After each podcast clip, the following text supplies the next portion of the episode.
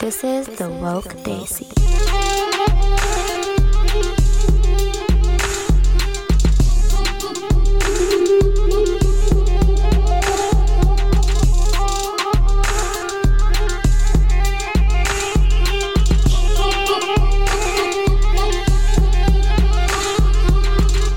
Welcome back to the Woke Desi, one of the biggest South Asian podcasts out there, as seen in the Times of India. We're aiming to bring the conversation to you around issues that we as South Asians have all experienced. We're in the middle of the 12 days of TWD, our bonus content for the holiday season, and a giant thank you for our listeners. South Asians as a community are where superstitions breathe comfortably next to global technology. I mean, think about it. Way back when, whoever started certain superstitions obviously had some scientific knowledge on why we should be doing certain things. There must be a scientific reason behind why we shouldn't leave our house during an eclipse, or why it's not a good idea to cut your nails after sunset. But then they see superstitions take it a little step further, and your parents and grandparents start telling you things like, oh, you're hiccuping? Someone must miss you. Who was thinking of me and why was I hiccuping because of it? Can they please stop thinking about me because I'm so freaking annoyed of hiccuping? I remember my mom used to tell me this during my childhood and we would sit there and just name people until my hiccups would go away. And it would work, but after 15 minutes of naming people, I really don't think my mom's childhood friends, parents missed me. My family doesn't pass salt to people's hands directly because it'll supposedly make us fight. Also, we're not supposed to sneeze before we leave the house. It's also my trademark to let out a giant sneeze as we're all getting ready. So I've gotten the death glare from my mother more times than not, and actually gotten yelled at for it. How can I help from sne- How can I help sneezing? Everybody in the family always yells at me. The solution is apparently to sit down and say a shloka to Ganapati. There's also ones I've heard about cutting nails on certain days of the week, not being al- allowed to cut your hair on certain days of the week, someone thinking of you when you choke on a food or drink, and so many others that just blow my mind and I have no idea where they came from. Even though there are many weird superstitions and traditions we grew up with, we learned to accept them and even shared them with our non-brown friends growing up. One of the biggest traditions in our house is if you step on a book or laptop or something by accident, you have to do the Matha Teka thing. This was because God is knowledge and knowledge was in books and laptops. So by stepping on it, you're stepping on God. During my grade school years, I used to just accidentally step on things and quickly do like a Matha Teka in class when no one was doing it, or just like take my hand so like casually and do it against my forehead because I didn't want to be that weird one. But even till this day, it's so ingrained in my mind that even if I see someone step on something, I'll quickly go there, scurry behind them, and do a Matha Teka just for them. and that's exactly why today we're going to be talking about some of the most popular superstitions that we've both dealt with growing up and the origins behind them. And while some of these might be so strange, quirky, and hilarious, all we know is that they're a huge part of us. And you know what's crazy? How many different variations there are of one superstition. A perfect example of this is a typical spilling salt thing that Annika mentioned earlier. It's unlucky, but in my household, my mom always told me that if you spilled salt, depending on how many grains of salt you spilled, that's how many times you have to pick up with your eyes in heaven or hell or wherever you end up. So how extreme is that? Pretty extreme. I'm thinking about that. My eyeballs are starting to water right now. I used to grow up, of course, with the salt thing. Don't pass it to another person or you're going to fight with that person. We also grew up hearing that if crows cawed on your roof, the guests were coming or that you were leaving or something. And also that you're supposed to keep your shoes in a line and yeah, the main main one was salt, and that's one that I still follow every day with all of my friends is not handing salt to their hand. Even in a lot of American households, if you spill salt, it's tradition to toss them over your left shoulder. Now, where did this whole salt thing start? So I read a theory on how stuff works. We're trying to figure out how salt works. And the root of this superstition actually comes from the obvious fact that salt was a precious commodity in ancient societies. Because of its difficulty to attain and its high cost, salt became a form of currency. In fact, the word salary originates from sal, the Latin word for salt. Basically, this whole salt thing came from spilling something that was expensive, which was seen as a form of waste and bad luck. And like you mentioned earlier, this superstition has evolved over time from salt spilling to meaning things like the end of a friendship or a big fight or even an invitation to the devil to come and do an evil deed.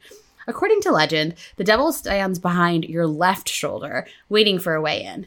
So, whenever you toss salt over your left shoulder, it's supposed to blind the devil and make him powerless. I mean, at the end of the day, do I believe in all of this? I'm not really sure, but will I continue to be careful of spilling salt? Absolutely.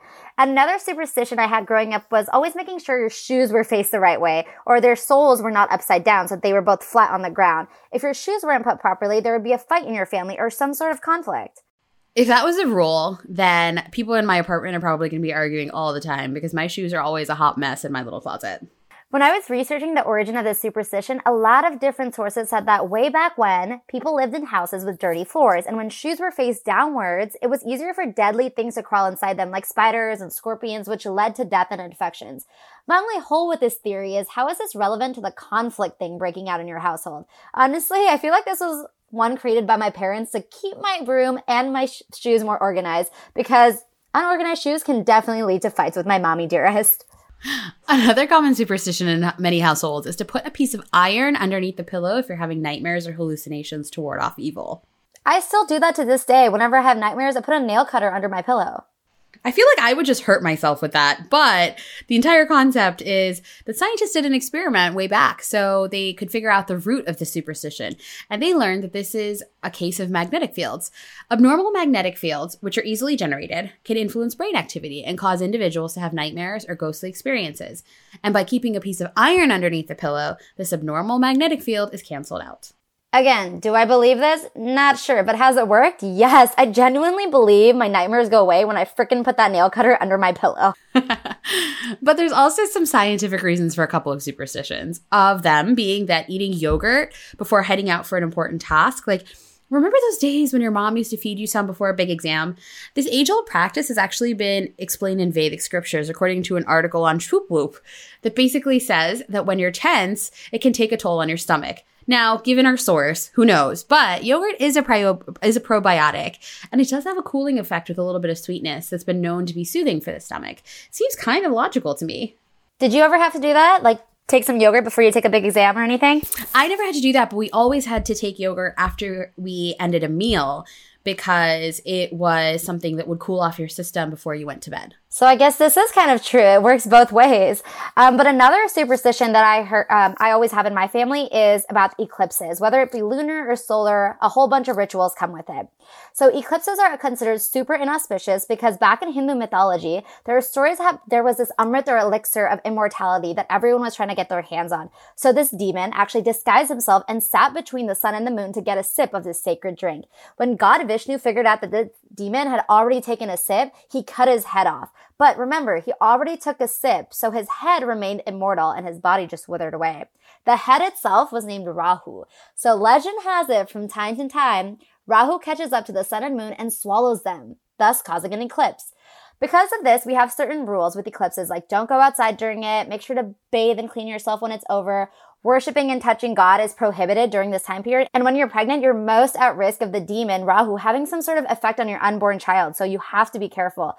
Now, I know what you're wondering. Where is all the science in this? I don't really know if there is any. I can, however, attest to the fact that we actually pray harder during an eclipse, but you have to throw out all of your food because then it's theoretically tainted by this eclipse. However, the scientists have deb- debunked this entire thing as a myth, except that those who do choose to watch an eclipse must protect their eyes, which really is still true to, the, to this day, unless you're Donald Trump. but there are so many other superstitions I'm sure that even our listeners go through, and I'm just going to name a few, and I'm really curious to know what your family does. So, does your family add an extra dollar to um, birthday gifts? So, suppose there's $20 you can give to a newlywed couple, but no, you got to give 21 an indivisible number is good luck. If a number ends in zero, then it's the end. So there's always an 81 or 101 or a 21, as you mentioned, Nehal. It's always an awkward number. And my parents do that with white people too, and they always have to explain the entire concept behind it. Yeah, another big thing growing up was the Buri Nazar thing. So having that black dot behind a kid's ear or near the neck or forehead. I know if you look at all of my childhood photos, there is a black dot on each on every single picture. And this kind of symbolizes an imperfection so people won't think your kid is perfect therefore avoiding the buri nazar. I have heard multiple things about twitching eyeballs. So whenever your eyes twitch the right eye is supposed to be good and the left eye is bad. But i have a twist on that. North Indians say that, while South Indians say the left eye is good and the right eye is bad. And I have a twist on that. where men say the left eye is good, but the women say the right eye is better for them. So, listeners, we'd love to hear which one you guys heard because apparently all twitching is bad. Yeah, another one. I don't know if this is really a superstition or people just do this, but bathing after attending a funeral. So I've heard this a lot with family members. When my grandpa passed away, this was a huge thing. I really specifically remember my parents being like, you need a shower after every one of those events. And so the scientific logic behind it is back in the days, it was easier to catch diseases like hepatitis and smallpox. So if the dead body was left exposed, you're not really sure where you can and cannot catch. But do would you consider this a superstition? I guess so. I mean, there has to be some reason behind it, at least in my mind, but I'm not really sure. We do the same thing. We also do the same thing though during haircuts. I don't because I just got a blowout and I am not ruining that thing, but my dad and my brother will take a total shampoo and shower as soon as they get back from the barbers. My dad does the exact same thing when he had his hair washed there. I don't get the purpose yeah, of it. I don't get it either. I don't know if that's a superstition or not. What about directions? I know Desi people love their directions, whether they need a house facing a certain way, their bed angling a certain way. What oh, are your oh, thoughts totally. on that? Totally. Vastu is a thing. That is a thing to measure out where my apartment right now, my bed is not facing north or south. You're not supposed to face north because in Hindu mythology, that was direction, that was the direction that Ganesha was when he got his head lopped off. So, and in the south, it's bad news because the Lord of Death, Yama, lives in the south. So you're not supposed to put your head facing north or south, and all good things happen east west. Oh my God. Okay, but this is all Hindu mythology. Um, but what about things like magnetic forces? They also play a role, according to scientists, you know, disrupting the balance and things like that. So maybe that's also a reason. Or did you do you think that like Hindus didn't think about that shit? I think the Hindus did think about that stuff because there's always science behind a lot of these religions. However, we might not understand it or there might be, you know, stuff that hasn't been explained yet. Maybe we lost that knowledge over time. We never really know. But right now, I would be really curious to find out if scientists think that there's magnetic forces. Um, another one that you mentioned was hands itching when you'll lose money. And I've actually heard a really crazy thing about that when I was like researching and things. And people said that it's because you know, your hands itch when you're addicted to gambling, okay? And so gambling and addiction, it could be a reason why your hands itch. But what if my hands itch and I'm not actually a gambler? I don't know. That's what the people said. Ears apparently ringing or itching means that someone is talking about you. But then again, according to Nehal, so does hiccuping. And according to me, so does choking. Yeah, there's just way too many superstitions. But when you have kids, are you going to pass these superstitions on to them or just not even mention it? Because we're joking about it right now. We're like, this is ridiculous and things like that. But what are we going to do when we have children? I think I'll pass them on or at least laugh about some of them with them. Now, I don't personally follow the nail cutting situation where I can only do it on certain days of the week anyway. So I'll probably make fun of that with my kids and tell them, oh, hey, your grandparents used to say this or your great grandparents used to say that. But I'm not necessarily sure I'll in- enforce that. But who knows? You know, people become crazy when they have kids. So sometimes, you know, people start believing things that they don't believe before that. So I may, who knows? Maybe I'll come up to you with my baby someday in a hole and tell you about how they're not allowed to cut their nails on Tuesdays. Or maybe your baby is going to be hiccuping and you're going to be telling them that Nehal Masi is missing them. but another one that I'm actually really always confused about is the difference between American superstitions and Desi ones. Because I grew up here just like you, and I'm super confused. On one end, I have these superstitions that are basically telling me that someone is missing me or I'm doing bad things for every little detail. But then American superstitions have like breaking of glass, an umbrella. Do you ever feel confused with things like that? I feel like we just have double the things to remember whenever we're here. So it's a lot. I mean, you know, Americans, from what I heard, you know, walking underneath a ladder is bad luck, or breaking a mirror is seven years of bad luck. And other superstitions are kind of like urban legends. Like if you say the Bloody Mary three times whenever you're in the mirror in I used the to do that. dark. Yeah, I used to try that too. Sadistic I was so kids we were. when nothing and, killed me. angry, angry children we were. And, you know, different things like that. So I feel like we just have double the things to remember.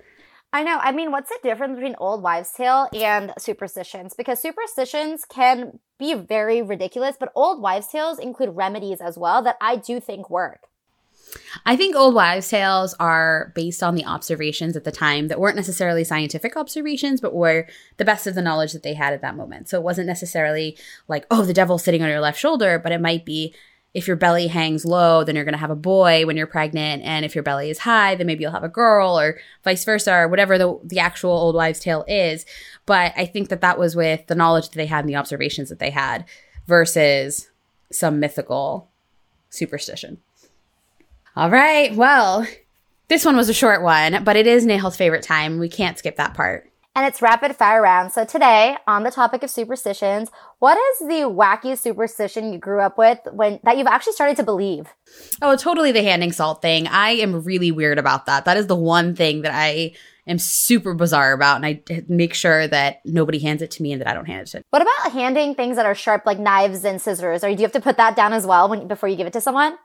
I don't. You know, I don't. Well, no, I don't. I don't personally follow that, but I know that my parents have various versions of that that you're supposed to be following. Mine is definitely the nightmare one. Like you will see a knife or a nail cutter under my pillow. so I feel bad for the person sleeping next to me ever because don't cut yourself. Um, what is like the weirdest superstition that you've ever heard of, whether it be in your family or just that you've heard in general? I heard when I was younger, and I can't remember who told me this, but if I wore my hair down at night, demons would come and possess me.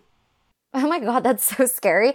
My mom used to tell me that if you cut your nails at night and you drop some of like the nail clippings on your floor, a robber will come rob your house. So every time I would cut my nails, she'd make sure that I'd have a towel and did it super clean, like clean and things like that. But I really think that she was just trying to teach me organization skills and I was just messy because there's no way a robber has come to my house. I've tried this a billion times. Like I'll drop a nail clipping just to see. So there you have it, guys. Superstitions are just something that we all have in common and they go back from way late in history to even now. And I hope, like, I honestly would love to hear what you guys think about superstitions and which ones are common in your family households. So this is just one of the episodes of the 12 days of TWD. And we'd love to hear your thoughts on our Instagram and participate in the discussion. Like we always say, get woke, stay woke.